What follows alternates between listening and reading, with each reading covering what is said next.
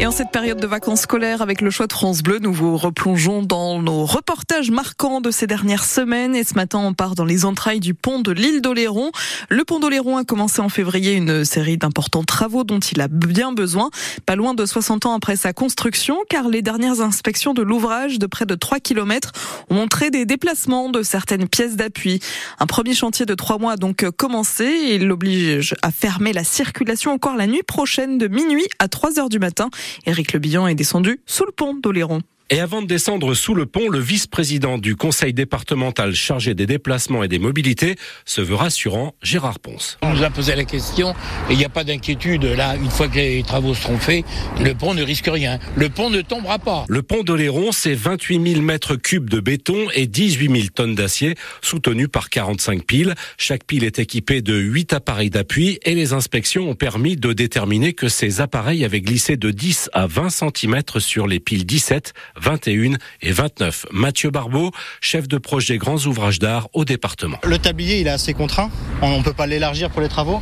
Et donc, l'objectif des travaux, ça va être euh, de soulever le pont au niveau de la pile, le soulever de 5 mm avec des vérins, donc on pourra les voir après, pour remettre les éléments qui ont bougé. Donc c'est les appareils d'appui. C'est des petits éléments en, caoutchouc qui permettent de transférer les charges entre le tablier là où on roule et les piles. Donc ça transfère les charges et ça permet aussi au pont de se dilater en fonction des, différences de température. C'est des travaux assez simples, mais euh, les moyens à mettre en œuvre sont assez conséquents compte tenu du peu d'espace sur le tablier. Pour s'en rendre compte, une seule solution, emprunter un échafaudage suspendu dans le vide. Mathieu Barbeau nous sert de guide. La structure bouge tout le temps, c'est pour ça qu'il y a des joints de chaussée euh, régulièrement sur l'ouvrage. Il y en a neuf. La structure, elle bouge en fonction des températures.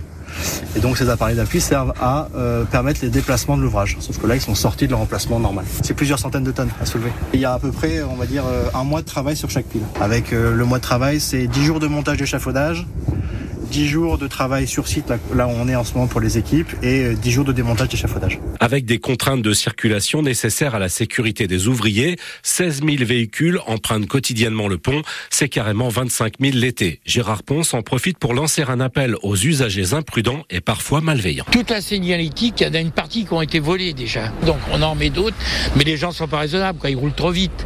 Il y a quand même des gens qui travaillent et tout. Euh, et puis euh, là encore tout à l'heure, quelqu'un l'a dit, euh, qu'il y a des des vélos qui passent. Piétons et vélos, c'est interdit. Le pont d'Oléron va subir d'autres phases de travaux dans les deux prochaines années sur tous les appareils d'appui et sur tout le béton des piles. La circulation sera donc euh, fermée la nuit prochaine de minuit à 3 heures du matin sur euh, le pont de l'île d'Oléron. Le choix de France Bleu, un reportage d'Éric Lebihan à retrouver sur francebleu.fr.